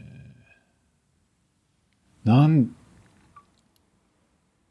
なんかさ、あのー特にそういう、まあ YouTube もそうだし、ポッドキャストなんかもそうなんだろうけど、なんかさ、やっぱテーマが絞られてる方がさ、まあインターネットが仕組み的に広く届くから、逆に届く、届く内容については絞られてる方がありがた、が、ありがたかったりとかするのが多いじゃない？そうね。まあ有意義ね。そう、これについてのこれを知りたくって調べたくってみたいな。うん例えば、ラジコンっていうくくりで言うと、本屋に行くとさ、RC マガジンみたいなものが一冊あるだけなんだけど、インターネットの世界覗けば、ラジコンの中でも、これとこれとこれとこれに分かれてて、さらにその中でのこれみたいな。そういうさ、あの、特化型がさ、とにかくもてはやされるはい。傾向にあるじゃんね。でもさ、まあ、伊達くんもそうだし、俺もそうだと思うけど、何でもやりたくってしょうがなくって、はい。はい。あの、何かに特化できないタイプみたいうんな、うん。こういう人たちはもしかしたら不遇の時代なのかもしれないよね。まああのそ、そういう意味では。なんか、すごくあの、まあ、サンキュー達夫さんっていう方がいてう、ん。で、多様性の社会は一人勝ちの世界だっていう論があって、これは、なのか、伝わらない人には伝わらないけど、多様性っていうことが先行すると、一極集中するっていうね。そこにはもしかかしたら経済的かもしれないし、うん。何かの利益バイアスがかかった上でね。まあ、かかるよな。うん。なんかみんなさ、平等ですよって言ったらさ、そんな平等なんでさ、刈り取られるだけじゃん。うんうんうんうんうん。うん。うん。じゃなくて、じゃあ、じゃあ逆に何なの？っていう風になると、まあ、まあ、よくわからないけど、それなりに立ったことを主張した方がいいのかなとは思うよね。伊達くんはやっぱりさ、この今のこの環境をさ、生かすべきだと思うし、まあその、この環境を生かしていることの一つが、このポッドキャストうん。だと思うんはい。ですよ。はい。なんですか？ひたすら羨ましいね。いや、まあ、逆に、あのいや、自分には、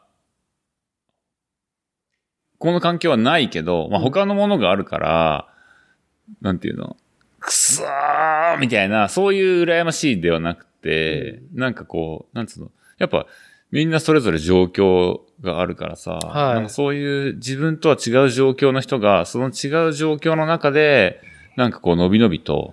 何かアクションができてるっていう意味で、すげえいいなーって思うなまあ、あのー今、のびのびとやってるけど、これが永遠続かってたらそうではないのは、やっぱりね、どうしてもロジカルに考える方だから、まあ、まあ、まあ見えてるところがあるんですよ。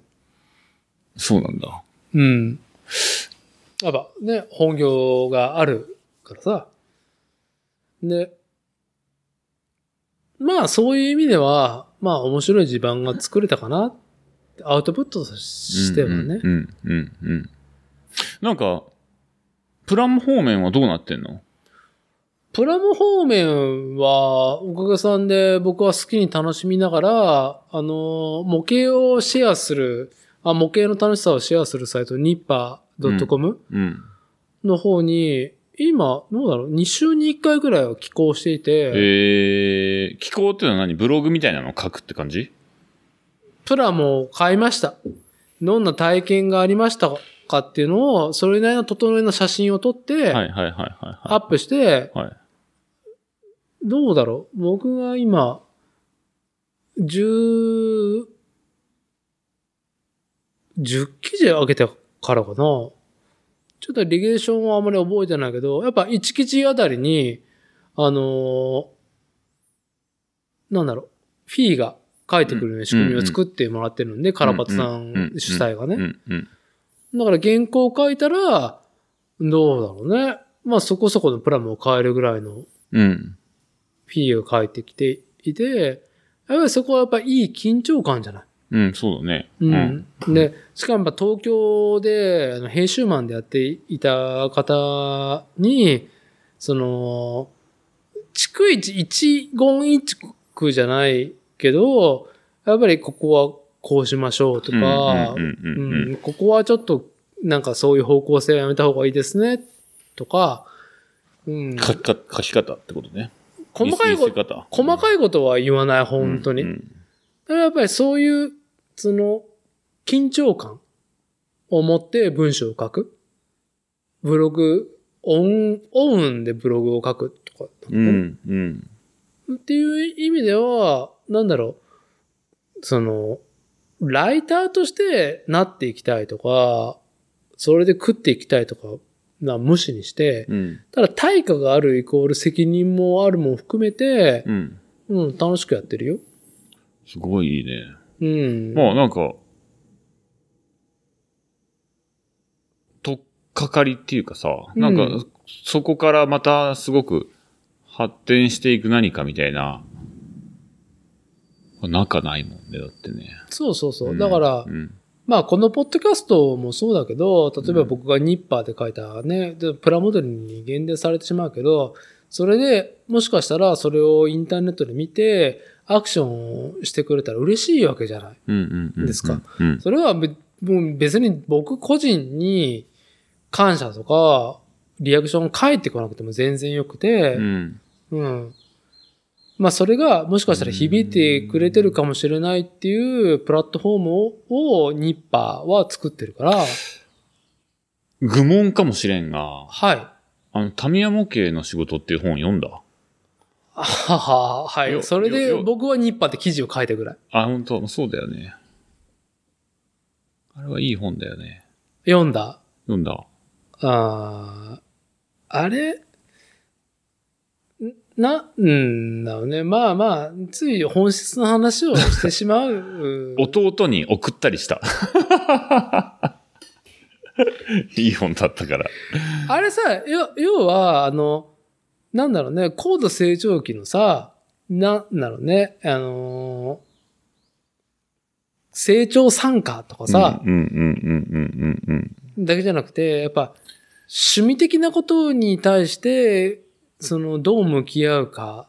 まあ、要はあの、ほら、受け取ってる方は趣味じゃん。はい、はい。送ってる方は仕事じゃん。うん。だここってすげえ趣味を仕事にするとかいう言葉があるけど、結構その難しい、難しさがあると思うんだよね。はい。はい。で、ほら、我々自転車屋はさ、自転車屋を、自転車を売るのは仕事だけど、自転車を買う方は趣味じゃんね。ああ、だから、タミヤ向けの仕事を見ると、ひしひしと、もうね、ひしひしどころじゃねえよ、もう、本当に。もうなんかもう、大変だなぁ、みたいなもの作んのって、本当に大変だわ、みたいなち。ょ、ちょ、待って、ちょ、ちょ、あの、ちょ、おそ、お小水して、その、その、ちょ、ちょ、真剣に聞きます、それ。いい締めの方向じゃないですか。いや、ぜひ、あの、自身の、チームワークスを中心に。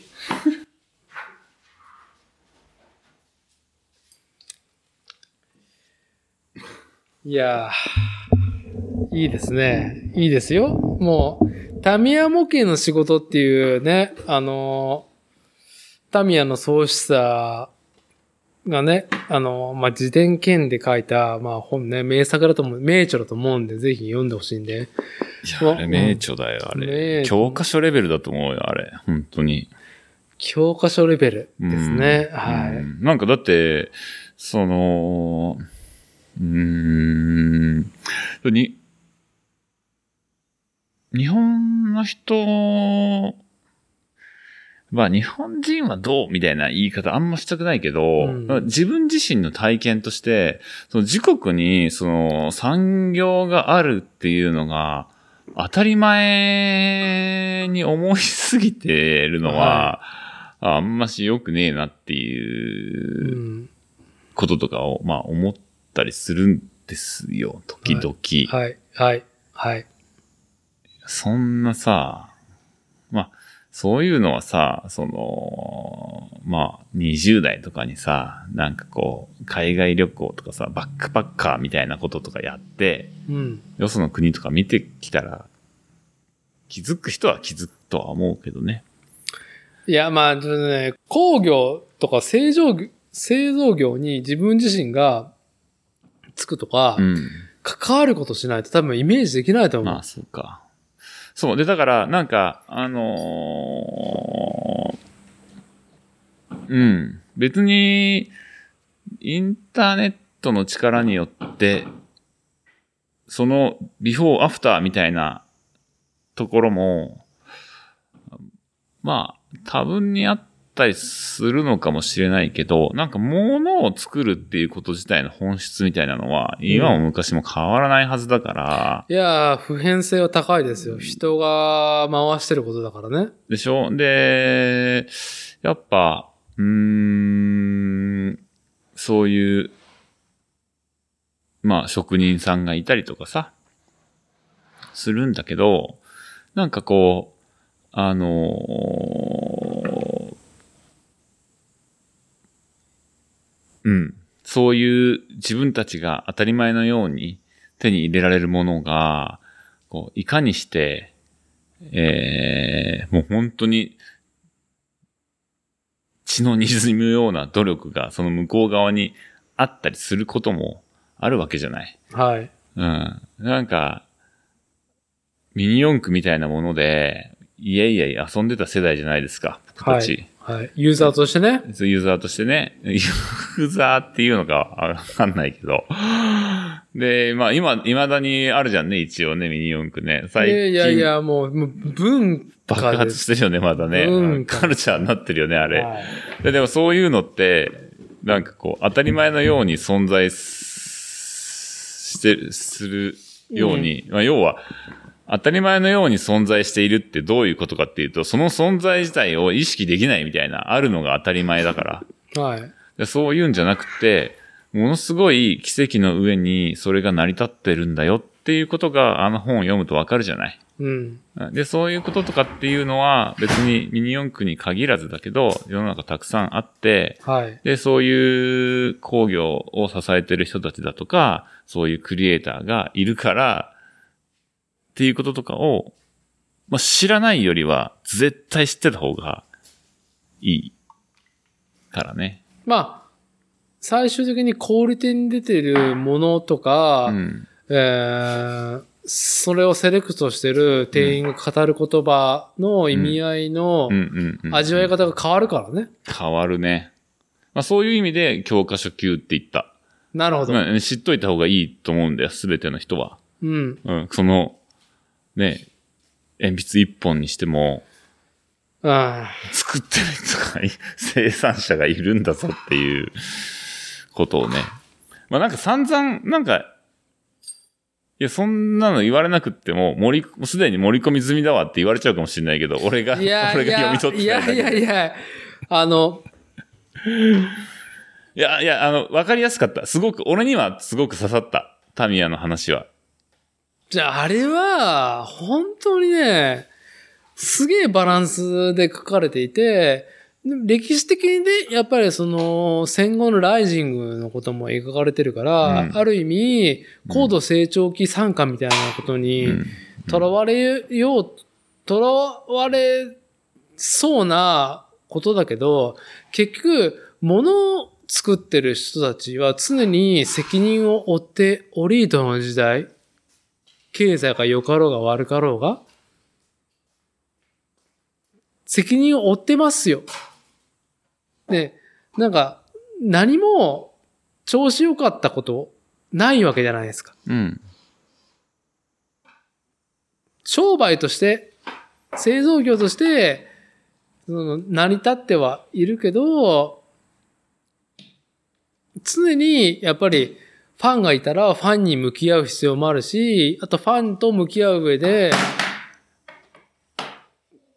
量産化していく上での壁とかもいろんなことを描いてあるから、うん。そうだね。しかもそれが国内から国外に波及した時の雰囲気だったりとか、うん、うん、うん。あの、スロットカーが失敗したあたりの話とかね。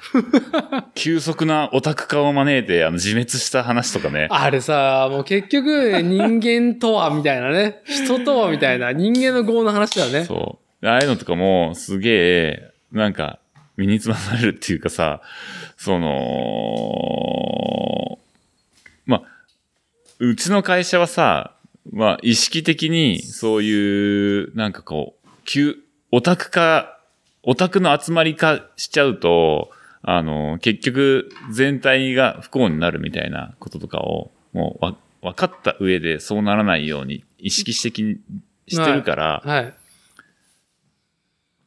そう。だから、いや、オタクの人たちには悪いんだけど、あのーまあそこはね、お互いにね、ああ、あ、ダメダメダメ。ちょっといいごめんね。ちょっとごめんね。もうちょっと待ってくれる？そう。うん。すいませんね。何の話か飛んでしまって、し飛んでしまいましたが。あ、ものづくりが大変、いかに大変かっていう、戦いの歴史じゃないね、あそこに書いてあるのは。あれさ、だからものづくりは基本的に、その、まあ今ね、現状ね、円が、その安くなったとかさ、うん。うんなんかいろいろあるけど、根本的、根幹にあるものをね、ちゃんと、その、描いてきてるし、そうだね。タミヤさんがいかに真摯にファンとものづくりに向き合ってるかっていうことの、なんか、うん。で、ここの、さあ、ポッドキャストでゲストに迎えてるカラバタさんカラバタさんは模型業界うんでずっとやってきた方だから聞いた話で言うと、うん。結局タミヤは、そのプラモデルでは採算が合ってないと。うんうんうんうんで、国内製造よりか、フィリピンの工場うん。うん。で作ってるのがメインだし、フィリピンの人たちがいい労働環境だからっつってやってるから、まあやりがいがあるかなぐらいで。でプラモンはもうなんか無理。でも、RC。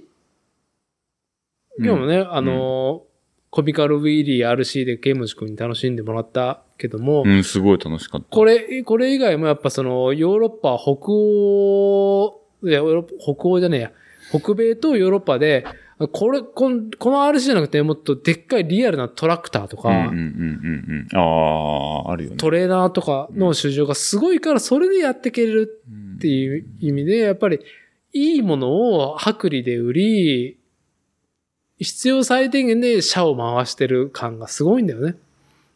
でも、じゃあなんでそれやるのっていう根幹にあるのは、タミヤの社長がプラモデルが好きだから、うん。以上うん。っていう。で、ただこれにやっぱ甘んじていてはいけないなとは思うわけです。ユーザーとしてもね。いや、さっきちょっとこのラジコン触ったけど、うん。あの本を読んで以来、初、初めてタミヤ製品を触ったのね。あでも格別だったね。格別だったでしょ？格別だったね。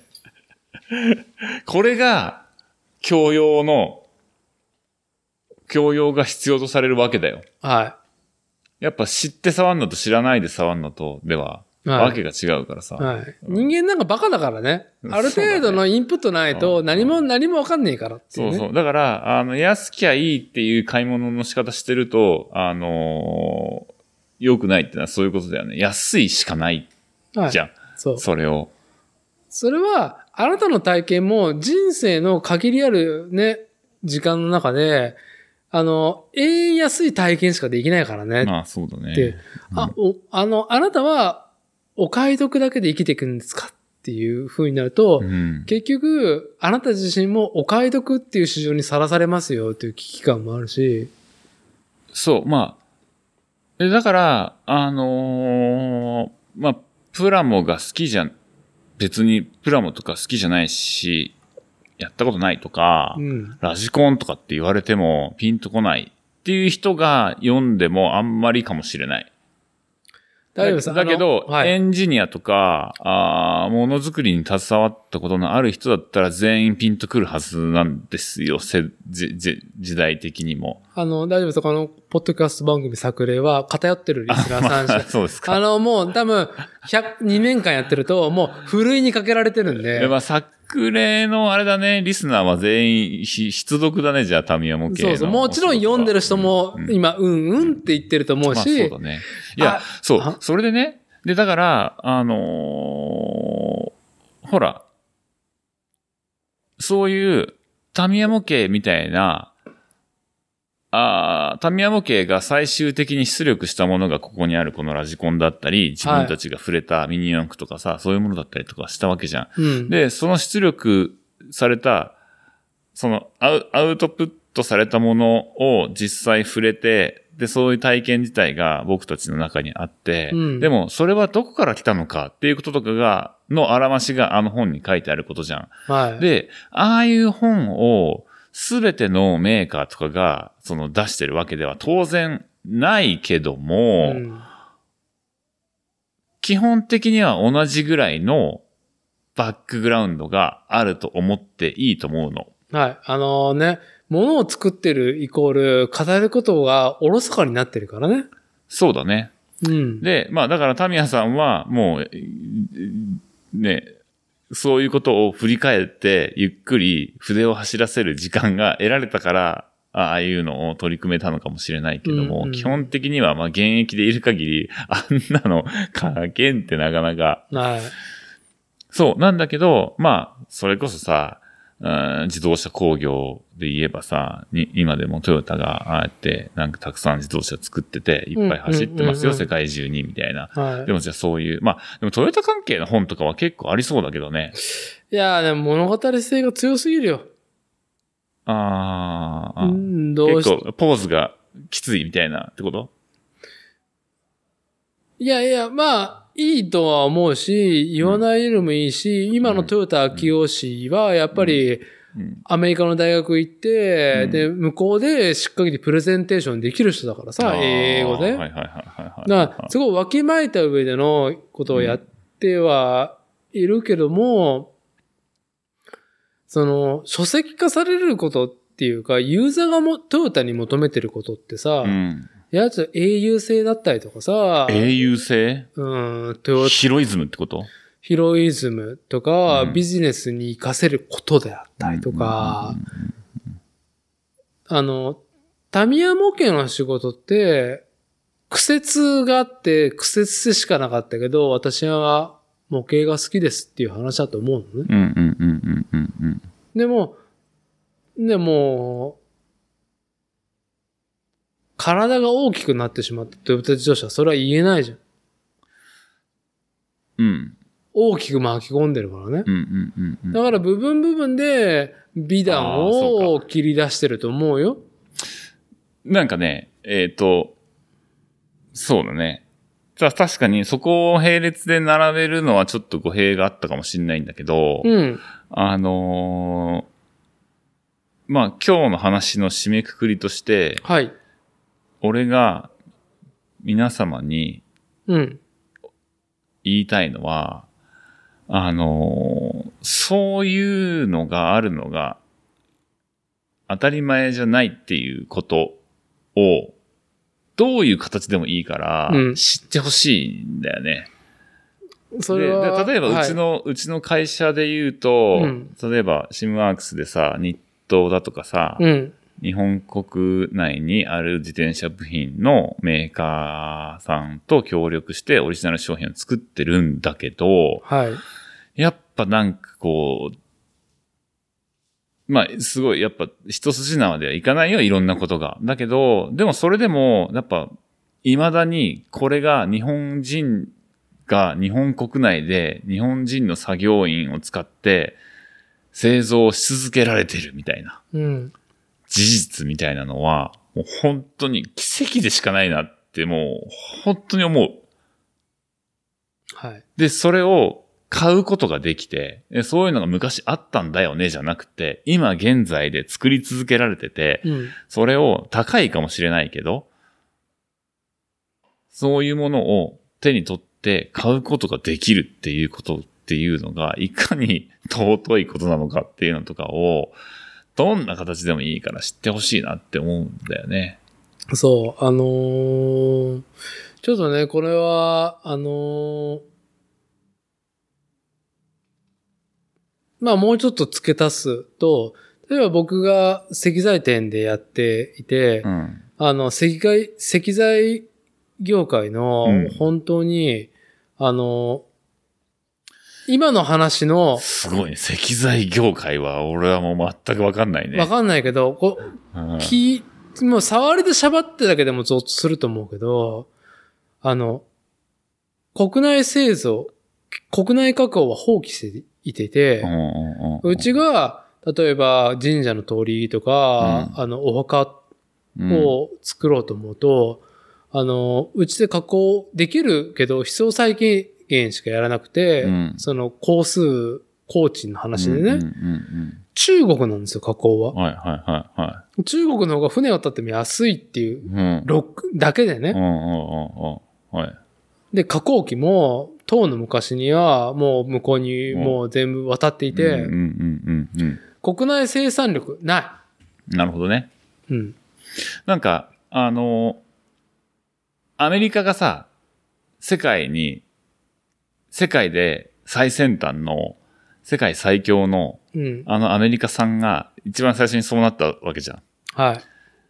もうこんなのあ国内で作れねえわ、みたいな。はいや、いや、もちろんあるんだよ。え、だから逆に、いかにメイドイン USA が尊いかっい。うんていう話になったわけじゃん。日本はそこまでじゃないけど、まだ。でも、けじじ時間とともにそうなるはい。ことは目に見えてるじゃんね。でそな、それを、それに抗おうとしてるのが、まあ、抗おうとして、抗おうっていう部分もあるんだけど、うん。やっぱ日本国内で作り続けてほしいなって思ったりするし、いやー、思うよねう。ん、あのーそれは国外製造のものを否定する意味ではなくって、でやっそうじゃなくて、やっぱ、あの逆に、その自分たちが国内で作ってるものを国外の人にも楽しんでもらえたりとか、あすることがもしできたらさ、それは素晴らしいじゃんね。そういう意味でも、やっぱ、あのなんとかそこ、キープアップしていかなきゃなーって思ったりするのよ。これやってると、仕事として。はい。でやってると、やっぱりよそで同じように、そうやって国内であうんの手を動かしてる人たちの仕事に触れると、もうなんかもう、はぁ、みたいな。はい。いいなぁ思うんだよね。これはなんか自転車とは限らないよ、本当に。な、日本国の内政化っていう話になってくるからね。でも、さ、まだ工業っていうところには、まあ誇りと思いがある国だからさ、そう、だから、なんかそういう思いを、まあ、キープして、それが、あの、日本、日本人らしさ、日本らしさなんだろうなって思うから、はい。あ、それは俺がそういうのが好きだっていう話ね。うん。で、だから、うん。なんかさ、そう。あん、だから、いや、こんなの別に日本製じゃなくてもいいのいっぱいあるでしょ、なんていうのたくさんあるんだけど、うん。まあ、つい買っちゃうよね。日本美意気なのかな。いやー、それは、間違いじゃないと思うよ。本当に。それは さ、結局、自分が地元で金を払う、スーパーで金を払うことと税金払うことと、等しいことだと思うもん。マジで。本当に。そうね。うん。なんかね、その、国内にこだわってものを作るのって、なんかクオリティとか、なコストとか、まあそういうのが見合ってる見合ってないとか、そういうのいろいろあるんだけど、うん、うん。なんかそれ以上に、まあなんかさ、趣味のものなんてさ、究極的にはさ、それないと死ぬっていうものじゃないから、そうね。究極的にはさ、なくてもいいものだったりとかするじゃん。はい。で、やっぱそういうものを作っていくときに、なんかさ、いや僕、こういう風なつもりで、こういうものを作りたいんですっていうのを聞いて、うんああ、わかった。ほな、じゃあこういうの作ってみようか、みたいな風になんかこう、して、生まれてくるのと、いや、僕こういうのを作りたいんです。あ、そうなんだ。いやいや、全然そこわかんないけど、まあ作れるから作ってやるわ。みたいなところで 作ってもらうのとではわけが違うと思わない？はい。はい。グルーヴ感ね。そう。で、それを買った人がその違いを理解できなかったとしても、なんか、作ってる側からすると、それってすげえ、なんつうんだ、あの、意味のあることなんだなって。俺は信じてるんだよね、そこを。うーん。まあ、だから、そその、そこ、はいそこをさ、そこが、なんか、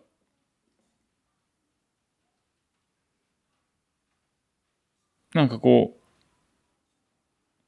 う、考えた人、作った人、それ買って使う人みたいなのが、こうなんかこう、なんかそういうパッションみたいなものがさ、バトンのように、あんたの心意気、受け取ったでみたいな、はい。で、作ってくれた人が出力したものを買ってくれる人みたいな感じで、こう気持ちがこうバトンでこう繋がっていってる世界と、なんか分断されてる世界と、あるじゃん。はい。なんか、作っ、は、なんかこう、発案した人とかはさ、なんかすごい、なんかもっともらしいことを言ってんだけど、あの、すごいなんかさ、搾取された労働環境とかで、それが生み出されてて、うんで。そこは、もう、なんていう、なかったことにして生み出されてるものとかって、いっぱいあるじゃん。はい。なんか、そういう風なものを経て、世の中になんか出力されてるんだったら、なんか、あんまり、そういうもの作りたくねえなって思っちゃうんだよね。ああ、あの、シムワークスのシプロダクムワークスはっていうか、俺俺は少なくとも。うん。うん。そうね。まあまあまあ、まあ、あの、大変だけど、あの、楽しくやってますよ。とにかく、それは。うん。その大変さも含めてね。いや、まあ大変だけど、あの、やばい死ぬみたいな、そういう大変さじゃないから、うんなんかこう、ものづくりやってる以上、絶対に、あの、ぶち当たる壁みたいなもんに当たってるだけの話だから、はいこれは普通に乗り越えないとね、それがいかに大変だったとしても、うん。うん。まあそういう意味で、あの、タミヤ模型の 本を読むと、あめっちゃ超えてんな、みたいな。幾重もの壁を乗り越えてんな、みたいなのをさ。勇気づけられるよね。ああいうの見ると。あーはいうん。まあじゃあ、今回の収録締めるんであれば、まあなんか、その、なんか自転車とか抜きにして、タミヤ模型の仕事を読んでっていうね。自転車のことは、まあ、自転車は何もピンチじゃないんだよ。自転車あるじゃん。ほらある。うん、はい乗れば楽しい。うん。これは、これには何の陰りもないじゃん。うん。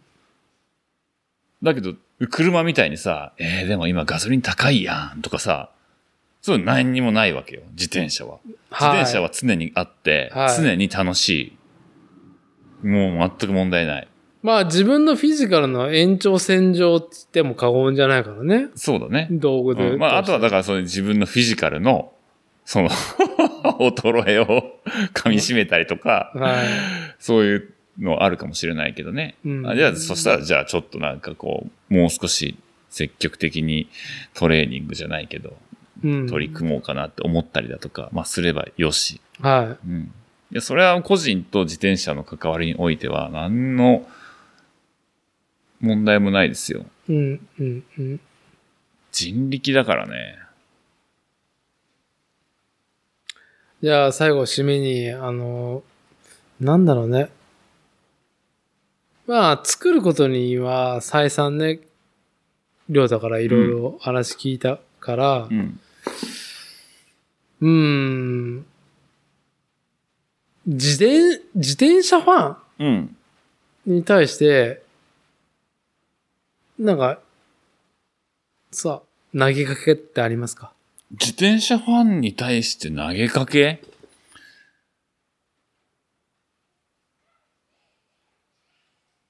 自転車ファン？自転車ファンってのは難しいね。なんかさ、自転車はみんな乗るじゃんね。で、それがどんな姿形でも自転車だし、まあ、そんな自転車し、いわゆる自転車趣味みたいなものに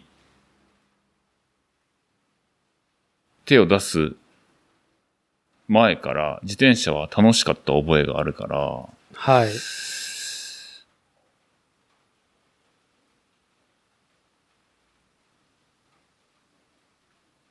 特に自転車ファン、自転車ファンに対する投げかけいや、全然ないわ。ごめん。いや、その回答でいいですよ。もっとどうしてくださいみたいなとかは別にないかな。なるほど。はい。じゃあまあ作り手、なんかね、ものを作る人間としては、まあ、そうだ。でも、ただ、ん？自転車もさ、物だからさ、ものです。はい。うん。なんか、その、もの、ものと、あの、向き合えるといいよね。なるべく深く。うん。そうね。はい。だそれはだから、まあ、この、ポッドキャストのテーマでもあるものづくりっていうもの、ものである以上、誰かが作ってるからさ、それがいい加減に作られたものなのか、心を込めて作られたものなのか、うん。絶対に違いがあるし、まあそういうのと、まあ向き合えるようになったら、ちょっと、